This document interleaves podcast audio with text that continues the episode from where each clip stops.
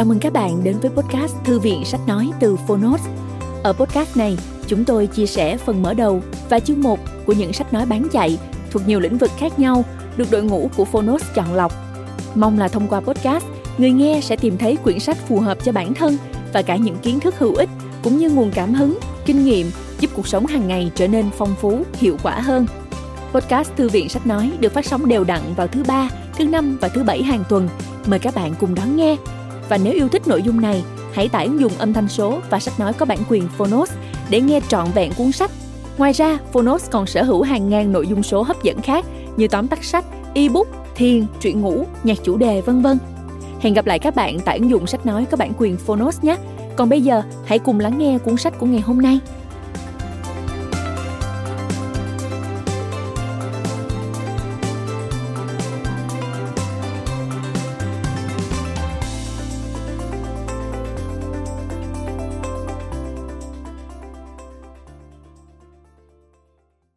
Bạn đang nghe từ Phonos.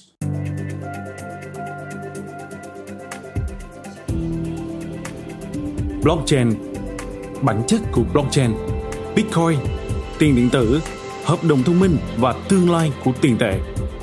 Tác giả Mark Gates, Độc quyền tại Phonos. 1980 Books, Khơi nguồn tri thức.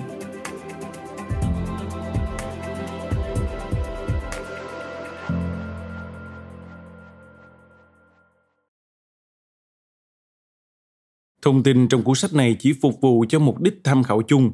Mọi nội dung trình bày trong sách không nên coi là tư vấn và khuyến nghị. Bạn nên cân nhắc các chỉ dẫn về luật pháp, tài chính và thuế vụ của mọi thông tin trong sách này dưới góc độ hoàn cảnh và tình huống riêng của bạn. Mặc dù cuốn sách đã được chuẩn bị kỹ lưỡng và thận trọng, nhưng nhà xuất bản không chịu trách nhiệm với bất cứ lỗi sai, thiếu sót hoặc tổn thất phát sinh do áp dụng thông tin được cung cấp trong tài liệu này. Tác giả và đơn vị xuất bản không chịu trách nhiệm với bất cứ thiệt hại nào vì lý do sơ suất hay không, phát sinh từ việc sử dụng hoặc lạm dụng trực tiếp hay gián tiếp các thông tin trong sách. Mời bạn xem bản Việt hóa thuật ngữ được đính kèm trên ứng dụng. Giới thiệu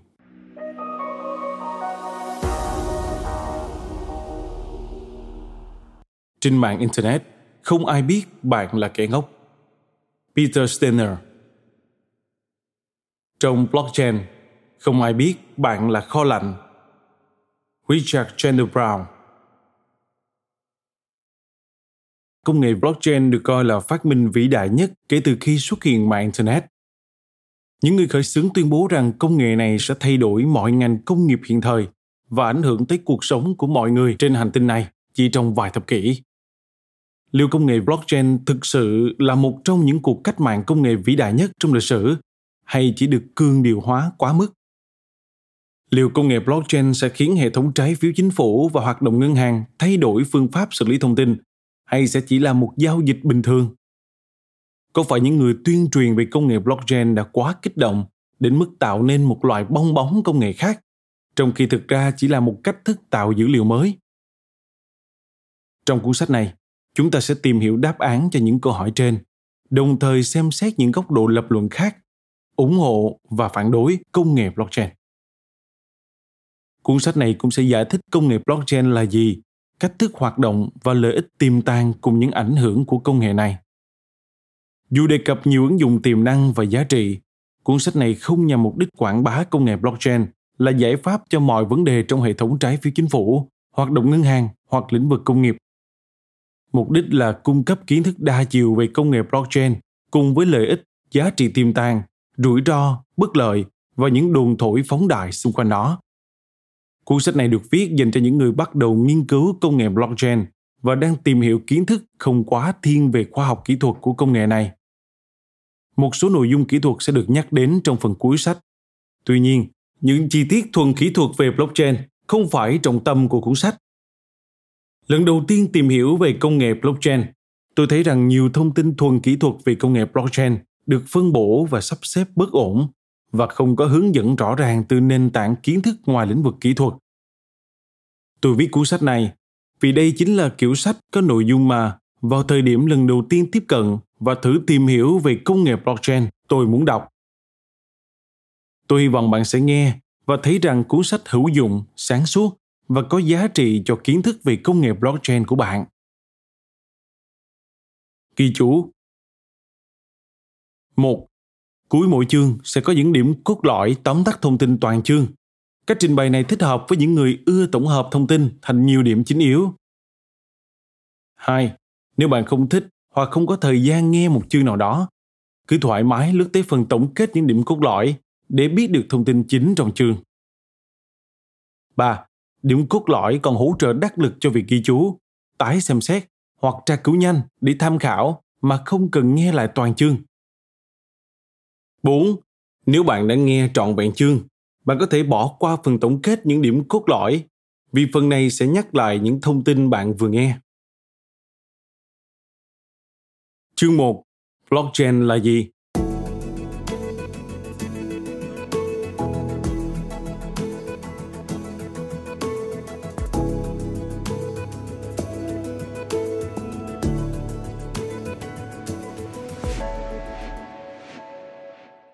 Có sự nhầm lẫn rằng blockchain là công nghệ duy nhất trong Bitcoin.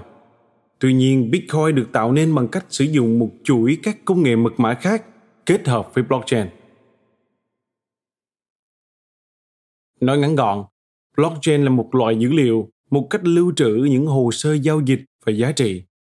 Đáng tiếc là định nghĩa đơn giản này không hấp dẫn mọi người và khiến họ nghĩ rằng sao cơ, toàn bộ thứ hoành tráng này chỉ là một loại dữ liệu thôi ư?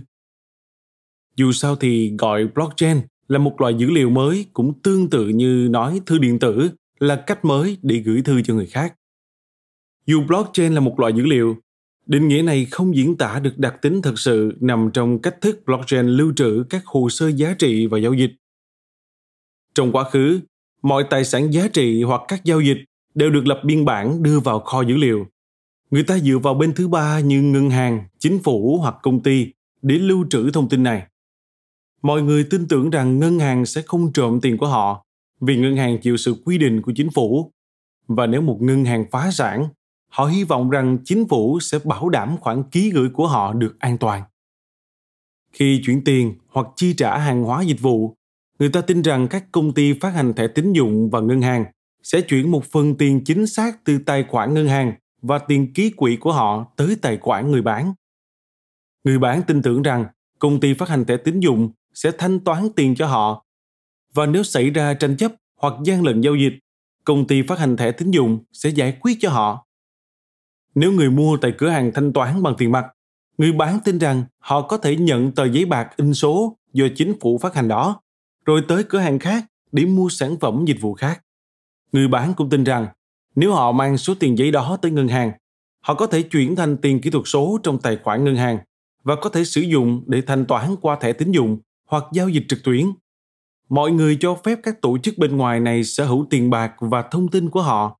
Họ tin rằng các công ty phát hành thẻ tín dụng và ngân hàng sẽ bảo đảm các thông tin chi tiết thẻ tín dụng của họ được an toàn và riêng tư. Họ tin rằng các công ty phát hành thẻ tín dụng và ngân hàng lưu trữ dữ liệu về hồ sơ số dư tài khoản và giao dịch chuẩn xác. Các ngân hàng lại tin rằng chính phủ lưu trữ dữ liệu và hồ sơ tiền giấy phát hành đặt lòng tin vào các tổ chức không chỉ xuất hiện trong lĩnh vực tài chính, mà còn mở rộng tới mọi lĩnh vực trong đời sống của chúng ta. Nếu bạn từng mượn sách từ thư viện thư viện lưu trữ dữ liệu toàn bộ số sách họ có. Thư viện cũng lưu trữ dữ liệu về thành viên, mọi cuốn sách đang mượn, ngày trả sách và mọi cuốn quá hạn trả. Thư viện còn lưu trữ dữ liệu trung tâm về thông tin cá nhân của bạn, địa chỉ nhà và những chi tiết khác.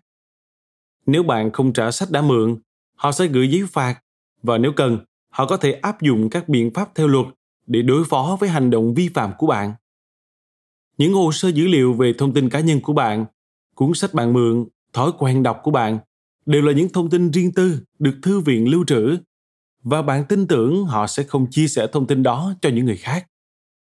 Những thông tin như vậy được tập hợp trong nhiều tổ chức dạng này và mỗi tổ chức lại lưu trữ bản hồ sơ và hệ thống của riêng họ vấn đề phổ biến xuất phát từ mọi giao dịch thường ngày là chúng ta đặt lòng tin vào các tổ chức và dữ liệu trung tâm mà họ lưu trữ để bảo quản chính xác hồ sơ của chúng ta.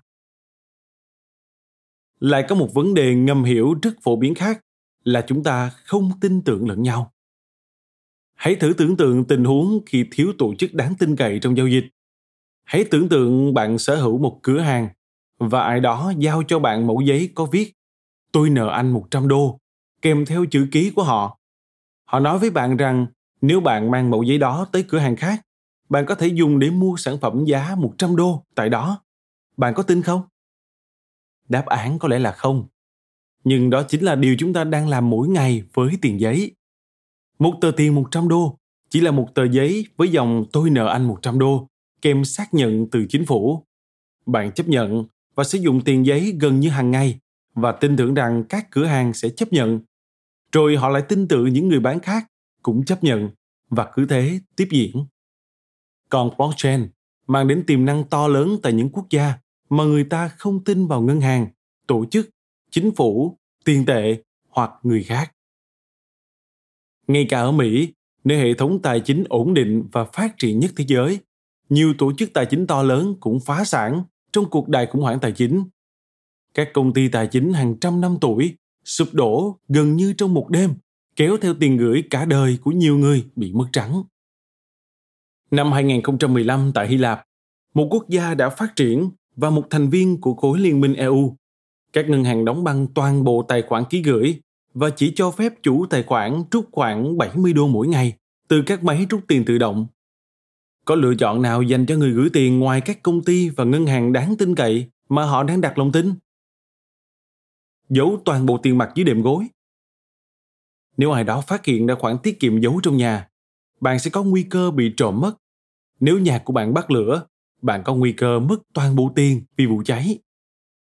Nếu ngân hàng có thể bị phá sản và chính phủ có thể đóng băng các khoản rút tiền từ ngân hàng tại Mỹ cũng như châu Âu. Vậy làm sao những người sống ở các quốc gia kém phát triển, kém ổn định hơn có thể tin tưởng vào ngân hàng và chính phủ của họ? Đáp án đơn giản là họ không thể tin vào những tổ chức đó. Vấn đề niềm tin và blockchain có hàng tỷ người trên thế giới đang sống tại các quốc gia nơi chính phủ được chế độ độc tài quân sự điều hành. Chính phủ sở hữu các ngân hàng và lấy trộm hoặc tịch thu tiền từ các tài khoản. Đồng tiền địa phương không được nhiều cửa hàng chấp nhận. Tội phạm tràn lan và không có hệ thống luật định để bảo vệ mọi người và tài sản của họ. Có nhiều quốc gia nơi mà dù bạn có thể tin rằng ngân hàng sẽ không đánh cắp tiền của bạn hoặc bị phá sản, tiền gửi của bạn cũng được chính phủ giám sát cẩn thận và họ có thể bắt giữ, tống giam hoặc xử phạt bạn vì những giao dịch của bạn. Trong ví dụ về thư viện kể trên, chia sẻ thông tin với dữ liệu trung tâm có vẻ vô hại với bạn. Bạn có thể mượn từ thư viện cuốn sách mà chính phủ nước sở tại không chấp thuận. Chẳng hạn như Beginner's Guide to Overthrowing a Military Dictatorship, tạm dịch hướng dẫn nhập môn lật đổ chế độ độc tài, hoặc cuốn 1984 của George Orwell. Chính phủ sở tại có thể quy kết thói quen đọc sách của bạn là bước chuẩn bị cho một mưu đồ tương lai, rồi bắt giữ bạn hoặc tệ hơn. Tại những nước này, nơi thiếu vắng lòng tin vào các công ty và chính phủ, các giao dịch rất rủi ro và khó khăn. Nếu người ta gửi tiền vào ngân hàng, họ phải đối mặt với nguy cơ bị ngân hàng hoặc chính phủ đánh cắp. Đối với những khoản mua sắm lớn như mua nhà cửa, họ có thể buộc phải tiết kiệm bằng tiền mặt, vàng, ngọc hoặc kim loại quý để dành cho khoản chi tiêu lớn này. Chấp nhận rủi ro rằng tiền có thể bị đánh cắp hoặc hủy hoại do một vụ cháy. Sau tất cả rủi ro này, nếu ai đó tiết kiệm đủ tiền cho các khoản mua sắm lớn như mua nhà cửa, họ vẫn phải đối mặt với rủi ro rằng người bán sẽ lừa trộm tiền của họ và không giao cho họ quyền sở hữu ngôi nhà. Hệ thống pháp luật không phải lúc nào cũng đủ vững chắc để đòi lại quyền sử dụng hoặc tố cáo hành vi trộm cắp. Nếu giao dịch mua sắm thanh toán bằng tiền mặt hoặc vàng chứ không phải giao dịch điện tử sẽ không có bằng chứng chứng minh giao dịch đã diễn ra. Cơ sở dữ liệu trung tâm và các tổ chức hoạt động chỉ khi tồn tại niềm tin vào hệ thống pháp lý, luật định, chính phủ, tài chính và con người. Dù mọi yếu tố trên đều đáng tin cậy, niềm tin đôi khi vẫn bị phản bội vì người ta bị mất tiền bạc và tài sản. Một cơ sở dữ liệu trung tâm được xây dựng trên blockchain loại bỏ sự cần thiết của các cơ sở dữ liệu và tổ chức trung tâm mọi cá nhân trong blockchain có thể quan sát và kiểm nhận giao dịch, giúp đảm bảo tính minh bạch và độ tin cậy. Niềm tin là cốt lõi của blockchain, tạo nên hệ thống tín nhiệm giữa các cá nhân mà không cần tổ chức trung gian liên quan đến giao dịch.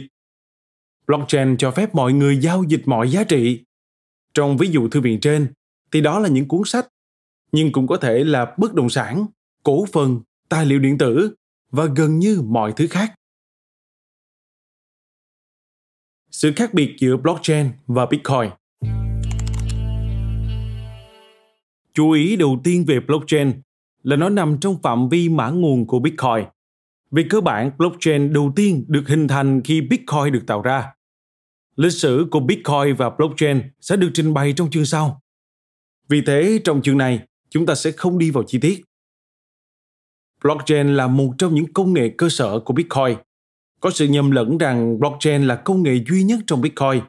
Tuy nhiên, Bitcoin được tạo nên bằng cách sử dụng một chuỗi các công nghệ mật mã khác kết hợp với blockchain. Bitcoin là đồng tiền ảo, chủ yếu được dùng để thanh toán. Đó là một cách ứng dụng công nghệ blockchain. Tuy nhiên, blockchain có thể sử dụng để lưu trữ và chuyển giao mọi giá trị, không chỉ các giao dịch tài chính. Các hệ thống xây dựng trên nền tảng blockchain đang được sử dụng cho nhiều hoạt động đa dạng trên khắp các lĩnh vực công nghiệp khác nhau, bao gồm nhận diện kỹ thuật số, mạng xã hội, bầu cử, lưu trữ dữ liệu trực tuyến, ứng dụng phi tập trung và nhiều lĩnh vực khác sẽ được trình bày trong phần sau cuốn sách. Có vẻ hệ thống xây dựng trên nền tảng blockchain sở hữu tiềm năng vô tận đang được nhiều công ty và chính phủ khai thác. Bitcoin ngược lại chỉ được sử dụng để thanh toán điện tử. Mặc dù Bitcoin ngày càng trở nên nổi tiếng vì giá trị của nó ngày càng tăng cao, đồng tiền này chủ yếu được thiết kế như một hình thức thanh toán. Trong chương sau, chúng ta sẽ đi sâu vào chi tiết kèm các ví dụ về việc blockchain hoạt động chính xác như thế nào. Điểm cốt lõi một Blockchain giống cơ sở dữ liệu là một hình thức lưu trữ hồ sơ giá trị và giao dịch. Gần như mọi thứ đều có thể được lưu trữ trên blockchain. 2. Đa phần các giao dịch ngày nay giữa mọi người đều đòi hỏi một đơn vị trung gian đáng tin cậy, có khả năng bảo mật và tạo điều kiện để giao dịch thuận lợi như ngân hàng và các tổ chức tài chính. 3. Công nghệ blockchain loại bỏ sự cần thiết của một đơn vị trung gian, cho phép mọi người giao dịch trực tiếp với nhau. 4. Hàng tỷ người trên thế giới sống ở những quốc gia nơi mà họ không thể đặt lòng tin vào các đơn vị trung gian như ngân hàng, chính phủ và hệ thống pháp luật trong việc thực hiện giao dịch cũng như lưu trữ chính xác hồ sơ. Blockchain đặc biệt hữu dụng trong những trường hợp này vì có thể cung cấp độ tin cậy và đảm bảo cho mọi người khi họ giao dịch với nhau. 5. Bitcoin là một hệ thống xây dựng trên nền tảng blockchain. Blockchain không phải là hệ thống xây dựng trên nền tảng Bitcoin. 6. Bitcoin chủ yếu được sử dụng để thanh toán. Hệ thống xây dựng trên nền tảng blockchain có khả năng ứng dụng rộng rãi để chuyển giao mọi loại giá trị. Cảm ơn các bạn đã lắng nghe podcast Thư viện Sách Nói. Podcast này được sản xuất bởi Phonos, ứng dụng sách nói có bản quyền và âm thanh số dành cho người Việt. Hẹn gặp lại ở những tập tiếp theo.